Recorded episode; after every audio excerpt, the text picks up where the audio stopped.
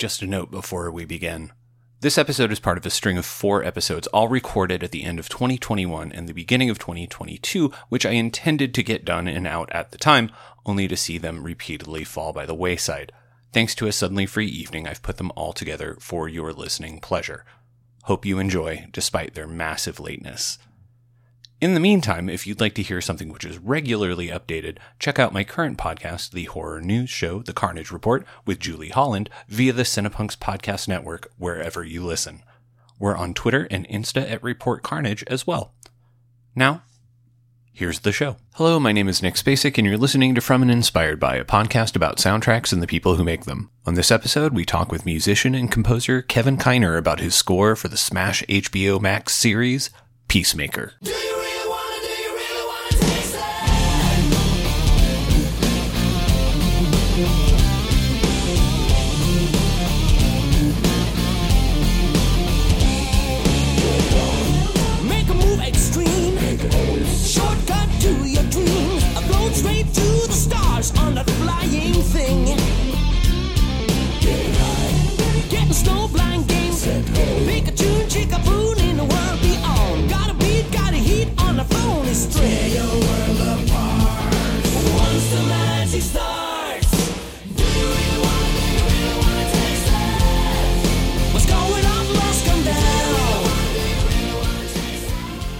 The HBO Max series Peacemaker, the spin-off from director James Gunn's The Suicide Squad, has become a massive hit for the streaming service, and not a small amount of its popularity comes from its deft use of music.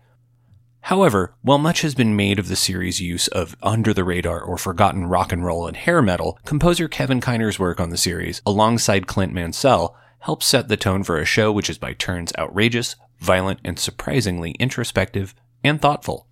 Ahead of the Peacemaker season finale, we spoke with Kiner about his work on the series, as well as his past compositions for the Star Wars and DC universes.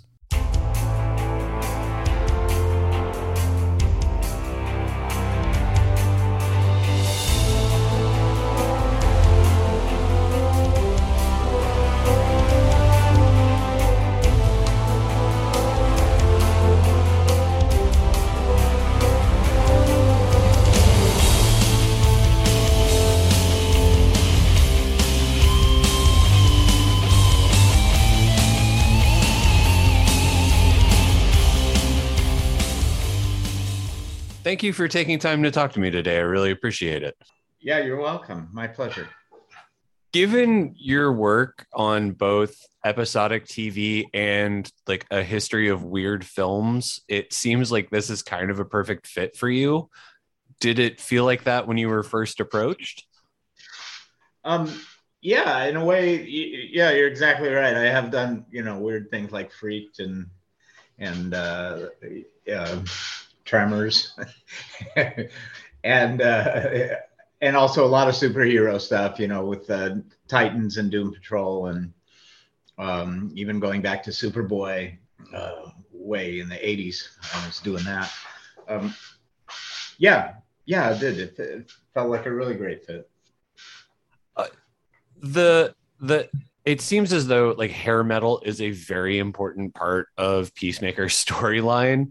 Were like the Yeah. heavy guitars of the score like were was that determined from the beginning? yeah that was a that was a big discussion with uh, james and uh, clint and myself um, and you know we really went over like there were bands I, i'm not an, a hair metal aficionado at all um, but I, I like one of my good friends is fred coury who's the drummer for cinderella um, so uh, he actually played on on the soundtrack and he's he's all over like episode two and um, and other places. And, and so it's, uh, you know, I, I grew up, I am a little older. I grew up on Led Zeppelin mostly, you know, and, and uh, maybe Black Sabbath and um, even Uriah Heep, Yeah. Emerson, Lake and Palmer, you know. Uh, uh, so um, it's a, it, it's not the same as Led Zeppelin, but it, or or Sabbath or or whatever. But that's the roots, and really, it's so easy to get there once once you're, you know. I mean, uh, that's just once it's in you, you know that's that's where it comes from. So the hair metal, it, it's it's a very easy transition from from what I grew up with, really. You know, and even Van Halen or or, or you know Hanoi Rocks. I, I mean, the roots are all in the in the old days, kind of. So James Gunn is very much noted for his use of needle drops in his projects. Um, is that a consideration you have to take in? Uh, is that something you have to take into consideration, like when you're composing your score? Well, again, it was a, a discussion from the very beginning: is how much of the score was going to reflect what the needle drops were like. You know, and James Gunn's um, knowledge of bands and music is like encyclopedic, you know. So he, he started talking about these things. And, you know, he started sending us playlists. Um, and, and, you know, the, the entire score, as the show evolves, it becomes more orchestral, although there's still, you know, the drums are still there all the way in through episode eight, but, but not all the time uh, and the and the heavy guitars are are there too. But it becomes more of a uh, a hybrid as as the drama and the action kind of escalates.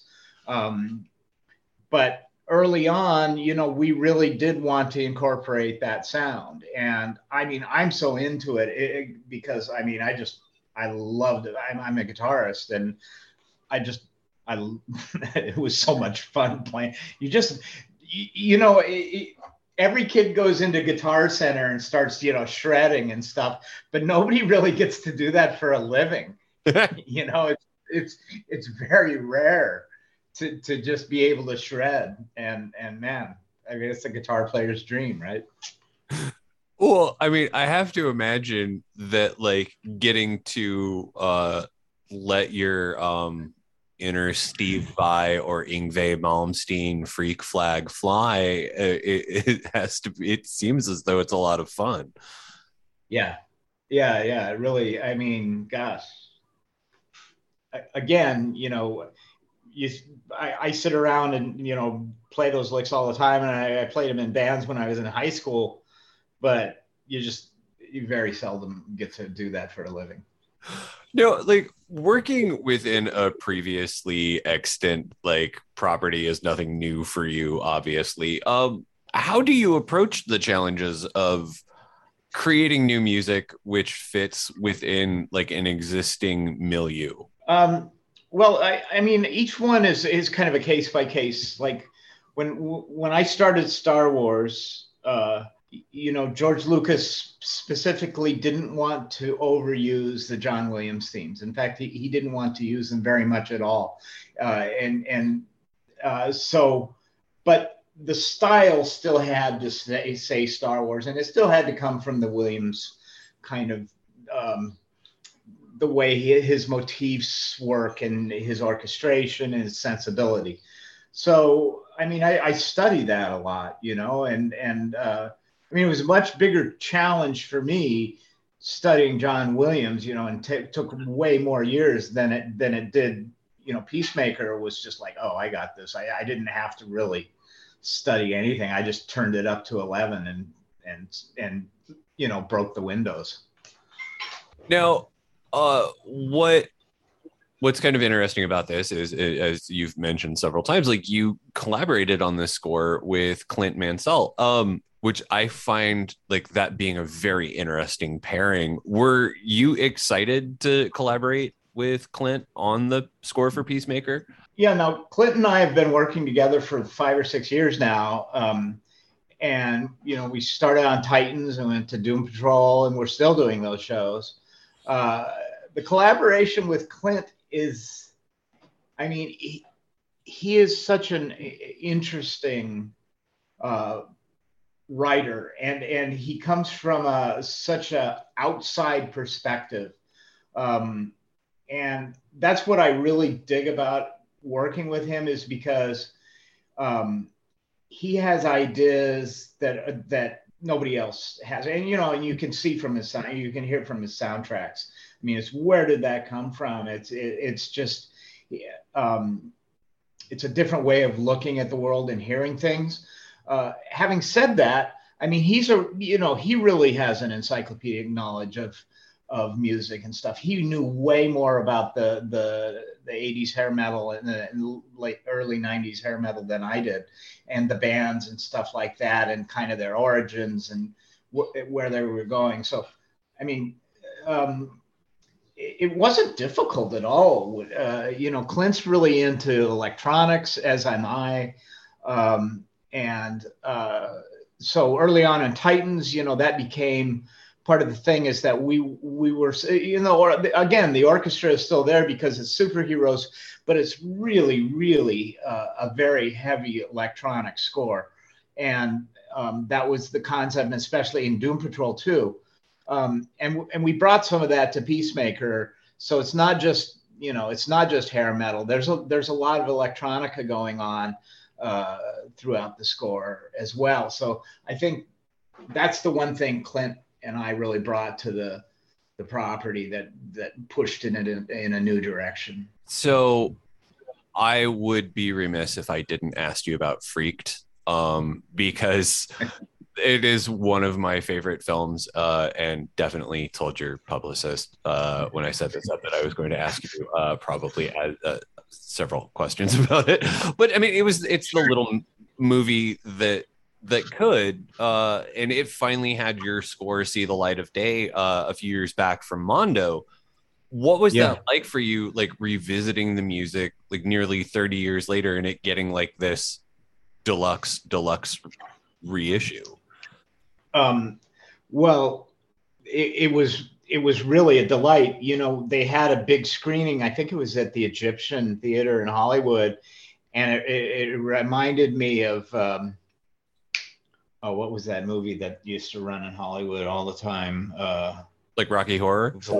yeah, it was like a Rocky Horror night because the theater was just packed with with freaked fans. And then you know the the soundtrack was released. Alex Winter was there. Tom Stern was there, who directed it. Um, and a couple other people. Oh God, what was his name? Uh, oh, anyhow, um, yeah, I mean, that was just such a fun night. It, it, it was such a, a delight to see how that movie resonates with people. I mean, it was definitely off kilter. And, you know, my score for that is uniquely me, of, for better, for better or worse, you know, my take on, you know, horror and, and that kind of, um, you know, just freaky weird atonal but big orchestral music you know that that was kind of my my thing you know and i i really it was very gratifying to have that that record out. Given that like you've uh, th- this is something i really uh, haven't had a chance to talk to many composers about and but the the few i've gotten to talk to is that like streaming shows now have production levels that are a above and beyond like television series. It's it's almost like an in some cases like an eight hour movie at, at, at this point. Um, Certainly the case with Peacemaker. That's that's true. I mean, yeah. But uh, like, what are the challenges for you as a composer? Like when it's a like a mini series as opposed to like an ongoing series uh, something like uh, Titans or Doom Patrol?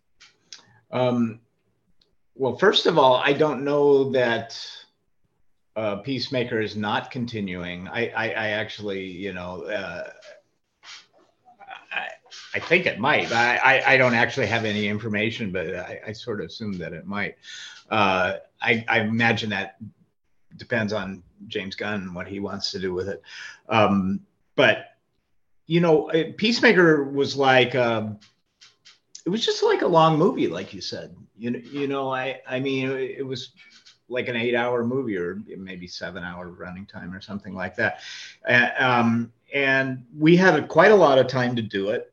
It was a comfortable schedule. Uh, they they gave us an orchestra, um, and you know, we got to really do what we wanted. The the feedback from from James was really positive, and and when he had notes, they were super intelligible, and and we understood why he, you know he wanted it to change in certain areas from what we'd done. Um, I mean, it was one of the most delightful experiences of my career, really. I, I, mean, you know, Clone Wars is a fantastic experience as well. It's very seldom when you start to, you know, really connect with somebody and and you are able to kind of speak in a shorthand and and uh, deliver what they're looking for. Um, so, you know, that was my experience on Peacemaker. I do have to ask, like, uh, I I know like part of um like composing is like coming up with uh, themes and motifs. Were you mildly like bummed you didn't get to like create like an opening theme given like sort of like the the the wig no because i mean uh, or was that just like i i can't compete with that I, I don't think any I, I, that's one of the greatest openings in the history of, of television i mean I, I I defy anybody to find a better one. I mean, it's it's up there with any great opening ever, and especially in the comedic terms, you know, and just the oh man. So no, I wasn't bummed at all. And and you know, we we did get to write a theme, and it's a pretty strong theme. I do enjoy it. Plays, it. Yeah, yeah, it plays throughout the show. Quite cool, and uh, you know, um, so I I mean, there's no, I wasn't bummed at all. Once I saw that, I'm like, holy crap. I, I mean, it's just, it was so fun. And it's, I, I still watch that dance scene. I mean, I mean, you know, that opening, it's just too fun. Uh, yeah, that was uh, one of my friends on Twitter was making a comment. He's like, "That is officially the first time I will never touch the skip intro button." Uh, yeah, yeah, I still don't. I mean, I mean, my wife was just she hadn't seen the show. She was just watching it the other day watch that thing again. It's it's like so much fun. So like I mean you're obviously very busy with like the ongoing uh Doom Patrol and Titans, but are there any other projects you're you're working on uh that you're excited about right now? Yeah, I've got a um I have a new series coming out on ABC in a few weeks called Promised Land. I think that's going to be Monday nights on e- uh, ABC, and that's uh, you know, I, I just finished Narcos, um, Mexico. Um, Promised Land is also in that kind of style. I'm co-writing with Gustavo Santaolalla, and, and uh, he's written some really cool themes for that. Um, ABC's giving us an orchestra on that, which is really unusual for a primetime network. Um, really high quality. It's a really high quality show. So that one. Um, I'm working on a, a, show called Dark Winds for AMC. I, I did uh, uh, Hell on Wheels for them, and um, that's this is all about uh, Navajo country and the Navajo police, kind of a um, from a novel called the um, oh gosh, ah, there, there's a, a, series of novels, and and the author uh, I, I, forget the, the, the name of the novels. Um, so I'm working on that. I'm working on Promised Land. I'm working on something special for uh, Lucasfilm, which nobody's heard about yet. Um, so that's, I mean, it hasn't been announced, but it's it's really cool uh, with Dave Filoni. Uh, I continue to work on um, uh, um, um, Bad Batch, which is really, really a fun a fun animated show, uh, and uh, with Dave Filoni and Brad Rau. Um, and so I'm freaking crazy busy right now, and and my my sons work with me as well, and uh, that's how kind of we have the bandwidth. And my oldest son's been working with me for about nine years now. My youngest son for maybe about eight, six or eight years. I, I forget. Well, that's fantastic. Sir, I want to thank you so much for taking time out of your uh, morning to talk to me. Uh, I really appreciate it. This has been a lot of fun, and uh, I hope you have a good rest of your day. All right. Thank you very much.